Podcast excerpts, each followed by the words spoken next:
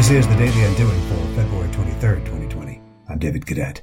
Critical thinking is our competency under focus today. Widely accepted as careful thinking towards a goal, the value of critical thinking really comes through when we are able to assess a situation objectively, having collected all necessary information. There's a lot to unpack in that simple set of criteria. Let's focus on the last bit, collecting necessary information. Say you have a smoothie shop. You've noticed that competitors have introduced exotic new flavors, like dragon fruit. Your customers are even telling you about this new sensation, and suddenly it's showing up everywhere as the new superfood. Yikes! Panic! Must keep customers. Must be on trend. If you go beyond A, what competitors are doing, B, what customers are saying, you might miss C, details like dragon fruit offers no more nutritional benefit than blueberries, but at 10 times the cost. That's a good catch. Collect all vital data. Today on the Daily Undoing.